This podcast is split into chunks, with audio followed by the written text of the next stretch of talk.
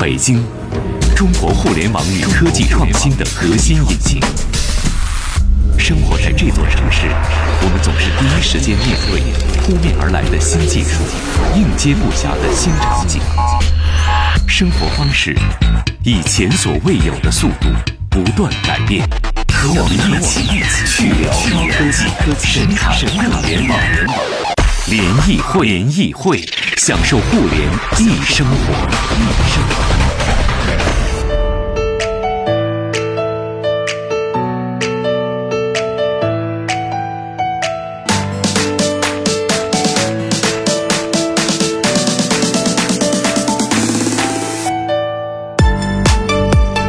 享受互联易生活。这里是联谊会，大家好，我是盛博。各位好，我是徐冉。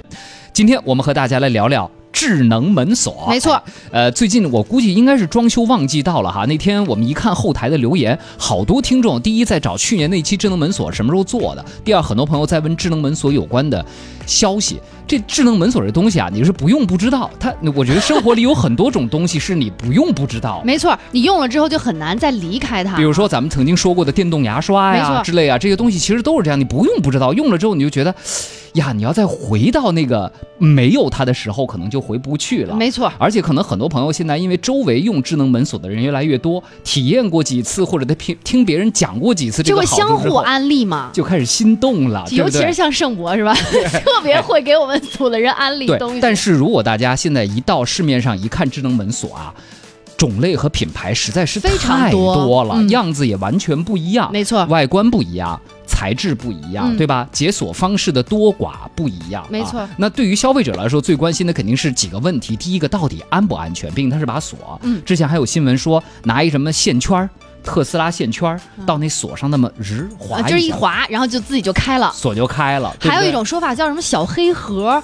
就是那好像就是那特斯拉线圈是吧？对，就是滑一滑，它是利用什么短路还是什么的，也也不知道真假，反正看着人挺恐慌的。对对对啊，还有呢，就是比如说材质什么样的材质比较好啊？大家知不知道什么叫一把好的电子门锁？比如说指纹的识别率要高。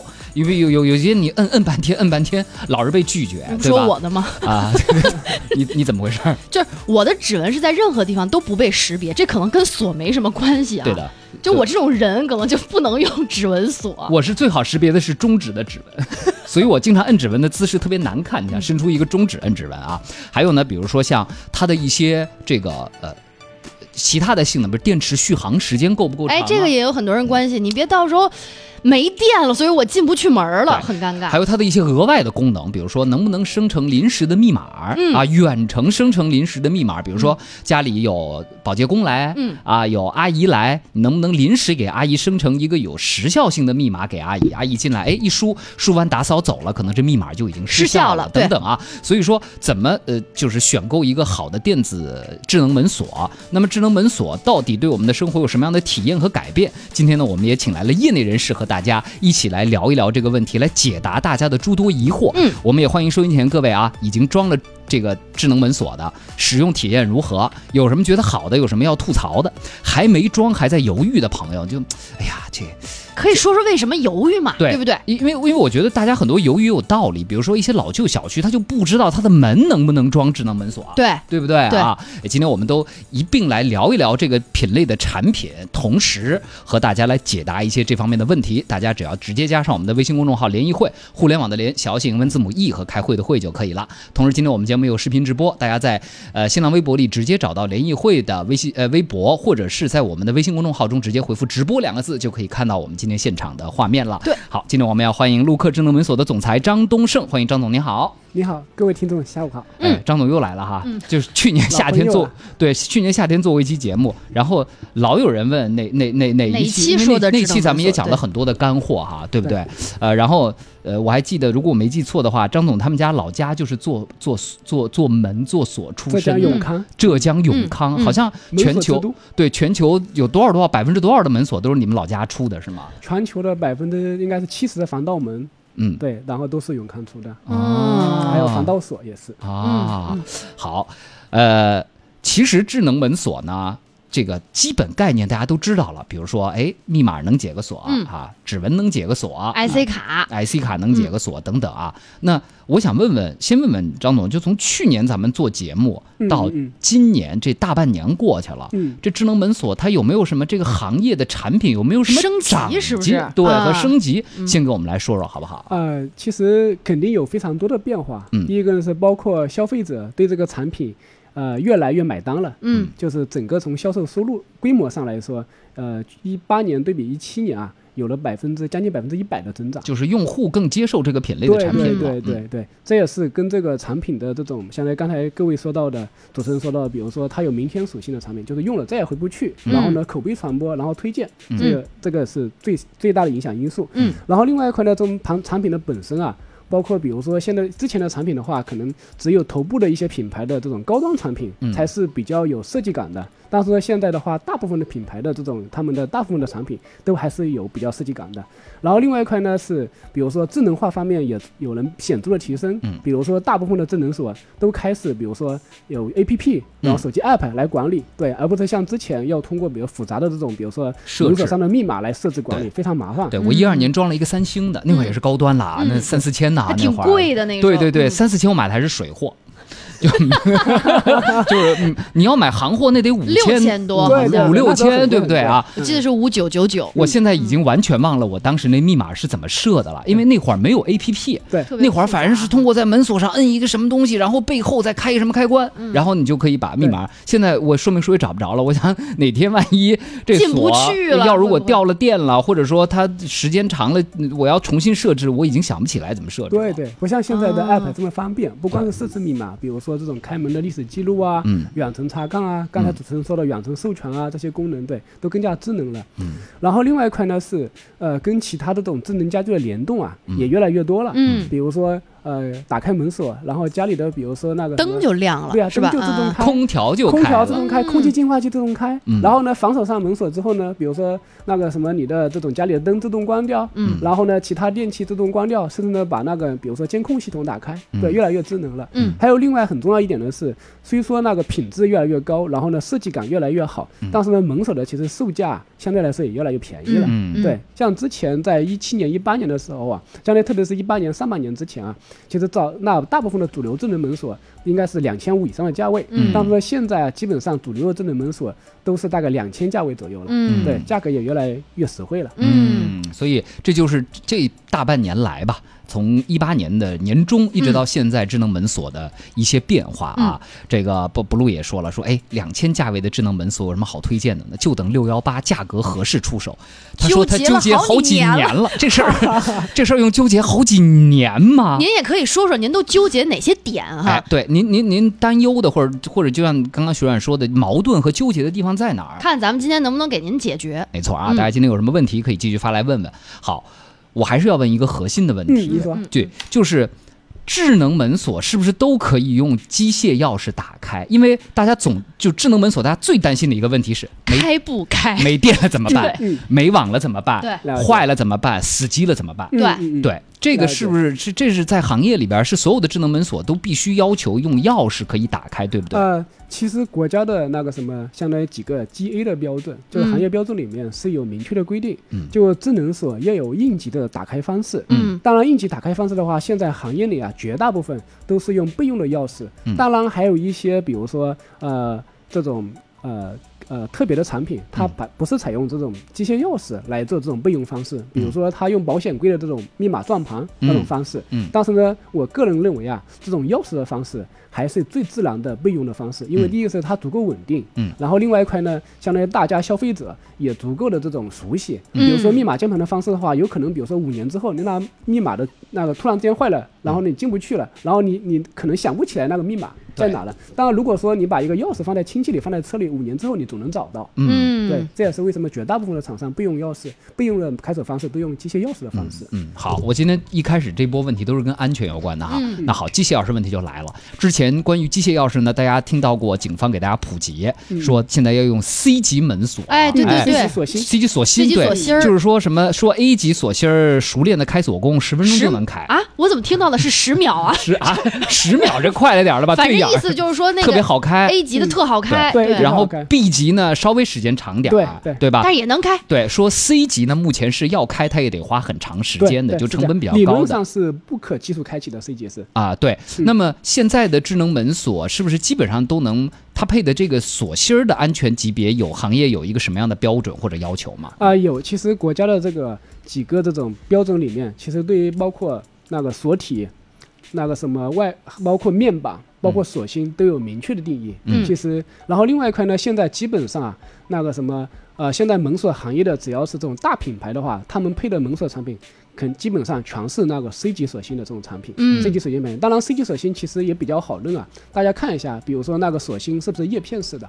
对，嗯就能看叶片对式的，叶片式的，嗯。对，基本上就是 C 级锁芯。就是你你仔细看啊，C 级锁芯的它那个钥匙啊，它上面 A 级呢上面有好多孔，就是好多小洞，还有好多齿儿，那个基本上就是 A 级 A 级或 B 级。B 级的，然后 C 级就是它像一条槽对，蛇形槽，嗯。对，哎，对对对，对吧？就是通过钥匙也能看出来。对。然后呢，当然最直观的方式就是看它的锁芯是不是叶片式的，对，叶片式的。这我哪看的出？我得把锁芯拆出来才啊、能看。其实看。它里面是不是一个个个片，对，就能看出来。哦不是啊，就是从那个钥匙孔那儿就可以看得到，是吧？哦，它是叶片，哦不是那个小珠的那个，应该就是珠式那个滚珠的就比较一般了，是吧滚珠？式的基本上都是 A 级的。啊，明白了。好，嗯，继续来问安全的问题。嗯，去年电视台演示了，说拿一小黑盒，嗯一刷噌，对，滴就过去了。开了啊是。这个当时着实让我害怕了一嗯下。嗯嗯，紧张了是吧？对呀我觉得绝大多数人看到那个都会特别恐慌。对特别是家里已经买了智能手机，没错对啊，对所以这第一，它为什么能那么开？第二就是说，呃，什么样的锁能被那么开？我如果我现在家里已经装了，我大概几几年装的那些锁就容易被它那么开。嗯嗯这个您跟我们说说呗。了解。其实我先说一下为什么被开的原理啊，就是两位主持人看的时候，它这个小黑盒名字叫特斯拉线圈。嗯特斯拉基本上就是电磁谐振，嗯就是电磁波，嗯相当于它是一个那个什么高能量的电磁波的发射装置，嗯然后能量非常非常强，强到什么地步呢？你拿一个白炽灯，然后呢那个小黑盒离它可能十十厘米，然后呢可以点亮。辐射的方式可以把白炽灯给点亮，瞬间，啊对，非常的强，非常的强。然后呢，它就是高频的电池脉冲，然后呢去那个什么辐射门锁里面的那个什么电路器件，嗯。然后呢引起里面的电路的损坏，嗯。或者说引起了它器件的这种零到一的瞬间的这种突变。嗯。然后呢，比如说那个什么损坏之后，比如说让它变成短路，嗯。或者说零到一突变之后本来是低电平的，然后让它高电平，那这样的话去可能是有一些，比如说特别是自动锁，然后驱动它的那个什么，相当于它的驱动装置嗯。直接就被导通了，然后这样的话去开锁。嗯，对，然后这是它的原理，嗯。对，这是它的原理，就有点像，呃，大家小时候那个可能在中物理中学的时候做的那个实验，就电磁辐射的那个实验一样，对，然后只是它能量非常的强，嗯，对，然后呢，因为出了这个事件之后呢，其实当时淘宝上啊有很多很多这种不法商贩开始卖这特斯样的小拉线圈，对对对，后来国家就出国出那个相关规定，就所有的这种特斯拉线圈都下架了，嗯。对，嗯。都下架都下架了。然后另外一块呢，呃，其实这个的话，我倒觉得啊，相当于呃消费者也不用恐慌，嗯因为其实很早之前，其实在那个什么国家几个标准，包括三七四，嗯。然后七零幺几个标准里面都有明确的对那个智能锁的这种电磁防辐射的这个标准的定义，比如说空气放电、接触放电啊嗯这些，对，也包括电磁辐的辐射都有明确的定义。嗯。所以说，只要是买了呃大品牌的，然后呢经过国家这种安全这种标准认证的产品，嗯都没有小黑盒这种问题。嗯哦，明白了那，年代呢？比如说，太久远，跟技术达不啊这个到。跟年代其实都还好。对大品牌的，然后过了国家标准的，基本上没什么问题。哦对，都没问题。因为你想，特斯拉线圈这个东西也是就很很早、很很很很早就有了，吧？对对它原理其实就在那儿摆着。对对对，嗯这个这个原理的话，其实那个什么，其实不不不是很高科技的对一个破不是啥新鲜破解原东西对理。对对，其实做硬件，包括做电路，其实这个东西肯定都是要考虑的。比如说，然后规避的方式也比较简单，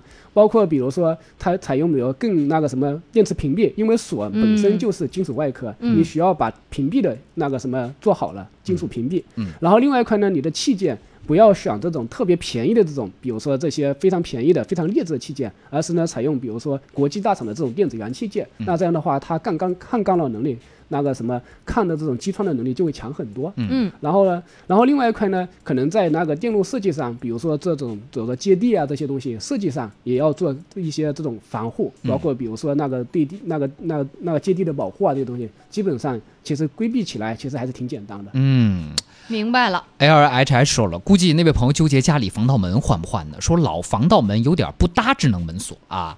王哥啊，这个我们同事在听节目呢，他说露天状态可以用智能门锁吗？哎，你知道我看完这一条之后，我的第一反应是他们家有院儿，对，花园嘛，对，对王哥住的是大别墅，哇特别大，花园两两两两两平方公里 啊。哎，所以这个问题可能也是听呃收音机前的听众可能比较关心的啊。嗯嗯嗯就在露天状态下，比如说有下雨、嗯下雪、有降水的情况下，嗯会有什么短路啊？了解。嗯，会不会有这个这个其问题？其实现在的市面上的基本上可以说少有的智能锁，它是真正比如说防水挡雨淋的，对大部分的锁都是为这种相当于国内的这种那个什么公入户的那种对入户的门定义的，不是为露天定义的，所以说它是没有做到防水。哎，那加个罩呢？就是支了，如果说你加家有那个什么雨棚就可以的，就对啊挺有意思啊。啊我有一个你别直接被雨淋就行我有一个啊土豪朋友，他也是别墅的，然后我们第一代产品给他装了，我们没考虑到他有别墅，然后呢，直接我们的师傅给他装上了，结果呢，他没有雨棚，啊结果呢，过两个月之后下大雨，然后呢，下了一天雨，他的锁就坏了。嗯后来呢，我们就坏了，就导致开不开吗？啊，如果这种情机械钥匙开就啊可以用机械钥匙对，电子部分坏了呗。对，电子部分被嗯雨雨淋坏了，就嗯水进去了嗯。然后呢，我们就给他装了一个雨棚，嗯，啊 送了一把锁，还送一个雨棚。对，就是装一个那种，就是门上就那我知道很多朋友，比如说住的那种联排啊，啊，住的这种搭个罩儿对它那个门儿直接，它外边不像咱们住楼房的，说有个嗯走道儿、楼道儿之类的嗯没有，它外边可能就是花园了。嗯这种情况下，其实你只要搭一个罩子就可以，。对是这样。就跟有的空调罩差不多，就有个小棚子嘛，对对对，给它支出来就可以。对所以我刚才为什么问那个问题，就是我刚才就小人之心了一下哈。如果你真的是跟谁家有仇的话，如果直接拿水泼，会不会造成那个门锁的破坏？你 我就在想，泼一下，它是不会坏的，没那么坏，因为它其实还有一定的防水能力的，嗯它是不能吃那个长时间的遭雨淋，嗯对，长时间的遭雨淋。然后另外一块呢，其实如果说从破坏的角度的话，其实比如说他拿个锤子啊去敲一敲，把你敲敲个坑啊这些东西，其实破坏的更长更快。嗯啊，对对对对对对对，还是你想的深刻，还是你想的深远啊。哎，这就涉及到我们下边要聊的几个问题了，就是什么是一把好的智能门没错比如说从材质上，很多人说破坏。嗯。我记得我当年一二年买那三星的时候吧，很多人就说，因为当我那是老产品了，说那就是一个塑料的，嗯，说整个嗯材质看着就特对特容易被破坏，都是一？塑料的啊。然后还有包括比如说电池的这个续航的这个问题连接的稳定性的问题。嗯其实你看着这些用户体验的背后啊，它都跟厂家的这种积淀和技术积累是非常有有关系的，对吧？啊，所以呢，一会儿下半段回来我们来聊一聊这个问题。还有一个，刚刚这个。张总也说了，说从几百块钱啊，就是一千多到五千多都有。嗯但是我觉得你们也不傻，你们也不会把五千就是就是能卖五千的，你们也不会只卖两千，对吧？啊啊，卖一千五的一定有它的道理。嗯所以就消费者在选购的时候，它差在哪哎？，这一千五哎的和五千一的之间，它是什么地方不一样？嗯我买的时候应该怎么来选，好不好嗯？咱们到下半时段继续跟各位来说说啊。稍事休息，我是盛博，我是徐冉嗯咱们一会儿见。你和百度的李先生一起堵在前往京藏高速的后场村路上，你和阿里的马老师一起在望京写字楼的地库排队交停车费，你和京东的刘大叔一起意识到亦庄的道路原来不是正南正北，在北京，我们一起飞驰在科技改变生活的道路上，去聊高科技，神侃互联网，联谊会，享受互联易生活。欢迎大家继续收听联谊会，我是盛博。各位好，我是徐冉。今天和大家来说说智能门锁。再次欢迎我们的联谊观察员，来自于陆客智能门锁的总裁，也从业人士张东胜。欢迎张总，您好。你好，大家下午好。好的、啊，潘潘说了，真的提醒到我了，正打算安，但是我们家门基本是露天的呀，啊啊啊，装棚吧，或对，买装棚吧。买防水的啊，买防水的。马克吐斯说：“我是一家北京智能家居的从业者，我认为智能家居、智能锁还是要慎重。新品牌我一般很慎重啊，啊，要看资质和认证。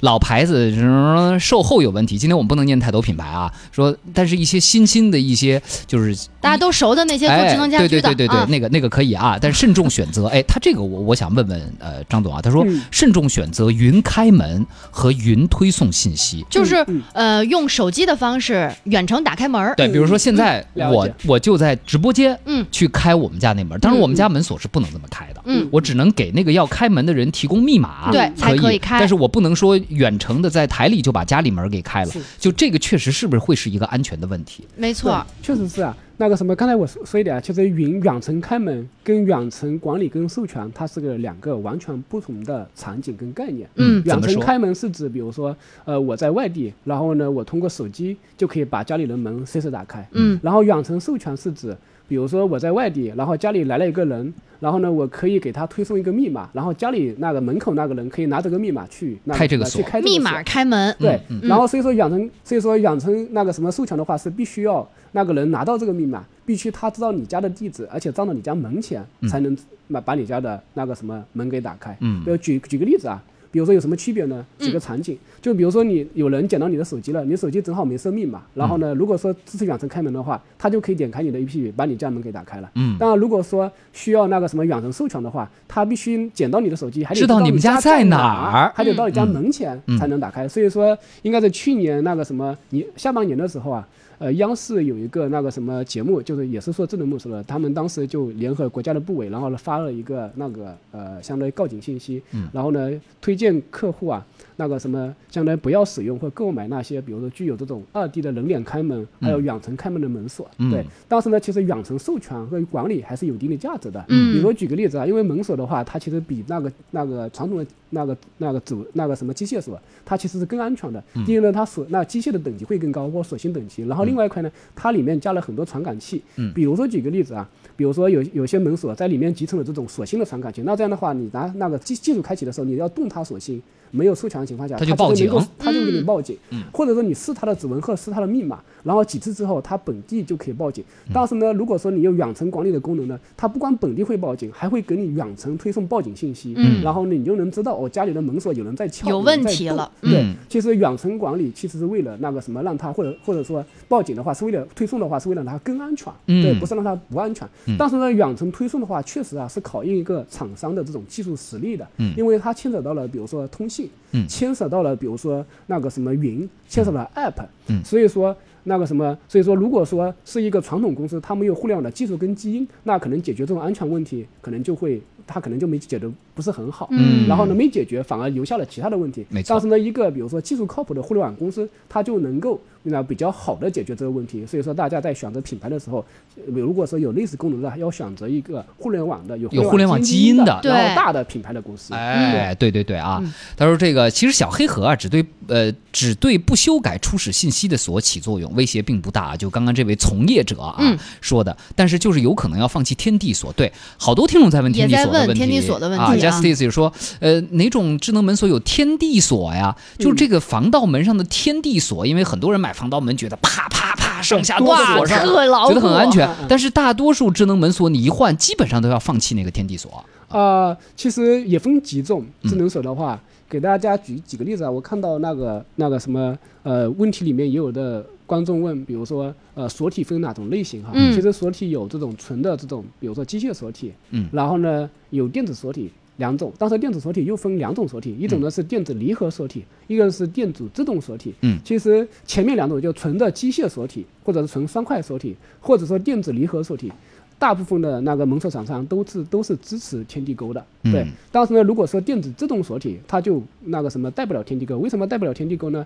那是因为天地钩的它上面的话叫那负载比较重，嗯然后电子自动锁体呢，它是靠电池驱动的嗯，它就驱动不了天地钩。嗯所以说可能明白比如说你要买自动锁体，比如说那个之前主持人说的，他说买了三星的锁，三星的锁都是电子自动锁体，嗯它就装不了天地钩。嗯对天地钩。嗯当然，其实我说一点啊，其实站在那个什么从业者的角度来说，其实天地根解决的是用户的心理的安全问题。对就是他觉得锁匙更多了。其实他其实安全的话，其实一个锁匙跟五个锁匙是一样的，没有区别，他只要能把你那锁给解开开对都能开开。因为没有没有贼是通过把锁匙给锯断去进门的，对因为锯锁匙成本太高了，他一般都是破坏那个锁芯啊，破坏最脆弱的位置去进对门。，就是那呃，我原来最早装那个，我那个就是也是因为要放弃天地锁嘛，那人就说说你们这种小区里边啊，啊一梯还有三户的这种，啊你你真以为你装了天地锁，那你就安全了吗？对小偷会拿一个锤子来砸，把你们家那门暴力破拆吗？没有的，他就是破坏你那锁芯儿。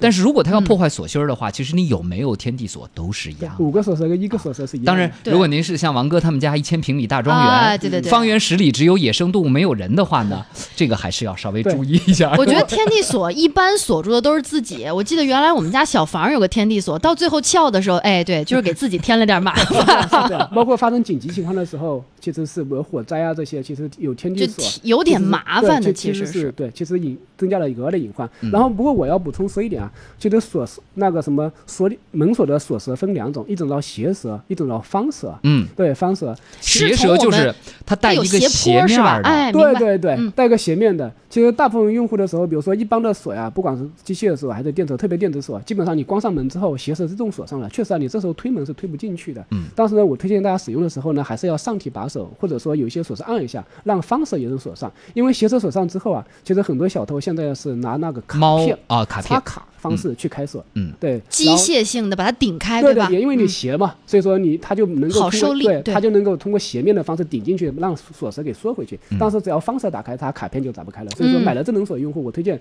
大家出门的时候都是上提做一下方舌的反锁。就是哦反锁一下嘛。就是你先一拉上，它你就听见那个门锁滋一下就锁上了嗯。这个时候你再把锁往上一提，对对啊，就把那个方锁舌也给锁上了。对对，是这样。啊啊！原来那个斜锁和方锁是这样的，我还老说为什么它有两个锁舌，嗯，一个斜的斜面的，一个就是方的，一个突突的块儿，就啊，原来他们哎是有各自的分别各自的的作用的对对不对啊你？看张斌又提了一点啊，他说智能门锁一定要加上智能猫眼儿，这样是绝配，因为这样你的门就不是瞎子了，你会感觉自己家的门既高大上又安全。比如说我在外头吃饭，突然我掏出手机，我说我们家门口有人，一起吃饭的人都惊了，我就对着手机远程喊话，叫门口的人别抽烟了。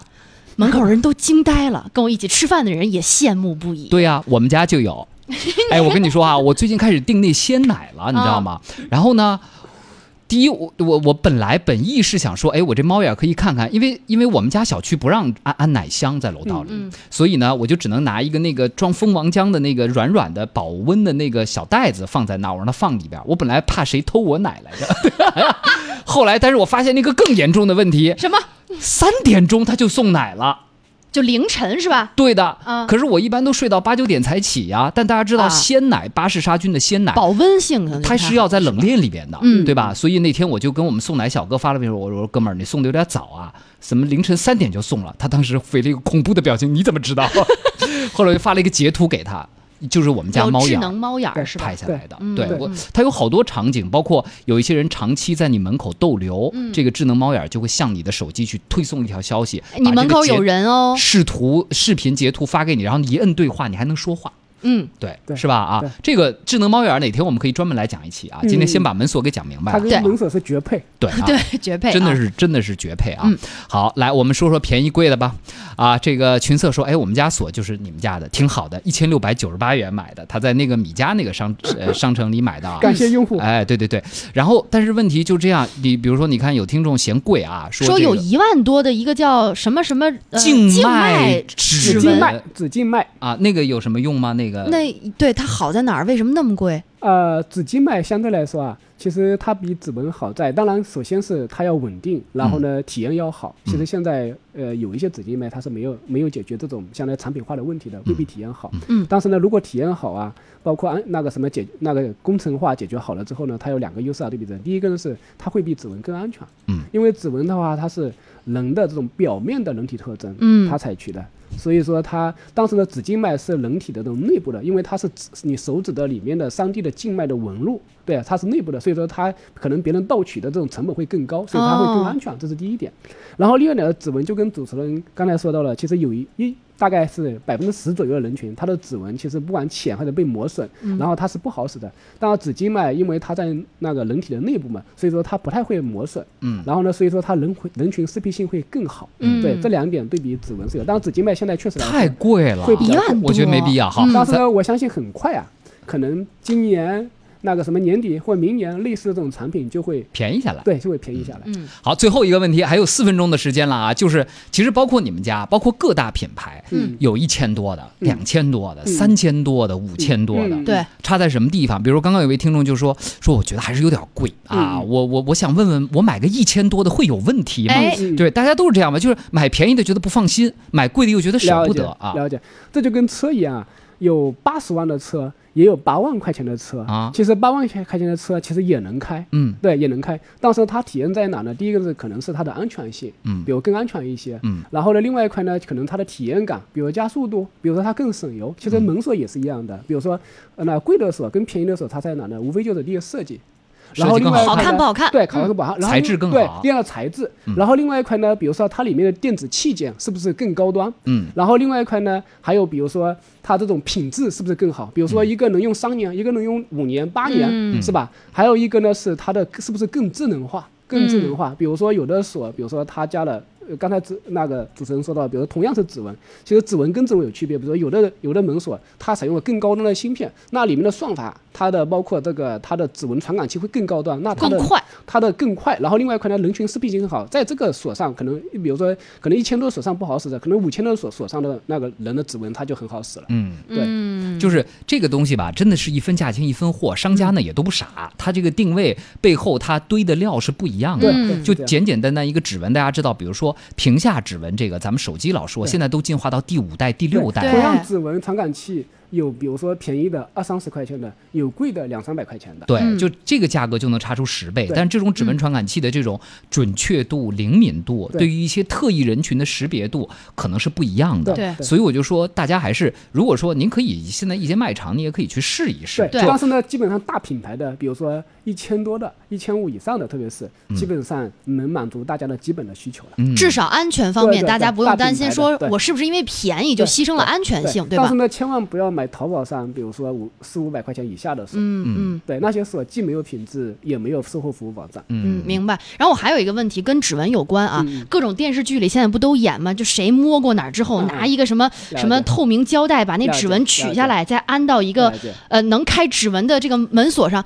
在生活当中，这场景当中不可能出现吧？了解，其实我我我我深入的解答一下，其实去年好像谈论过这样的类似的问题。嗯，其实这指纹其实分成两，其实分成三代了，或者两代半。第一代指纹呢是光学指纹，就是之前考勤机上用的，它是泛着蓝光、红光、绿光那种它是二 D 指纹照片。嗯，对，它是安全性最差的，就是您刚才说的，比如说在桌子上按一下，只要把这个指纹给踏下来，然后打印机打印出来，可能就能骗过二那个什么明白。这种光学的。嗯。然后另外的呢是半导体的，现在手机上包括现在的大部分的绝大部分的智能锁上都是半导体的指纹，嗯。然后它其实是相当于通过接触来，所以说它要二那个什么三 D 的方式。它要有温度是对吗，？三 D 嗯它要它是通过接触来的，不是通过照，哦所以你照片上是没用的。所以说它你拿采集到的是二 D 照片，它要明白把把它还原成三 D 的话，它成本非常高。明白对，非常高。然后现在呢，还有那个什么二点五代什么东西，就加了这种心电感应，啊，就要活体，嗯对，就要有温度的，啊对对，加明白了。好，哎呀，今天时间关系，马上要进广告了。坏坏说推送推送锁和猫眼。今天是智能门锁关键词啊，对啊，嗯，我知道他要购买链接，我们正在酝酿一个事儿，如果酝酿成了，希望能带点好消息给大家。哎好吧，大家再次感谢稍后片刻张总，谢谢。新鲜，有料，有温度。联谊会，享受互联易生活。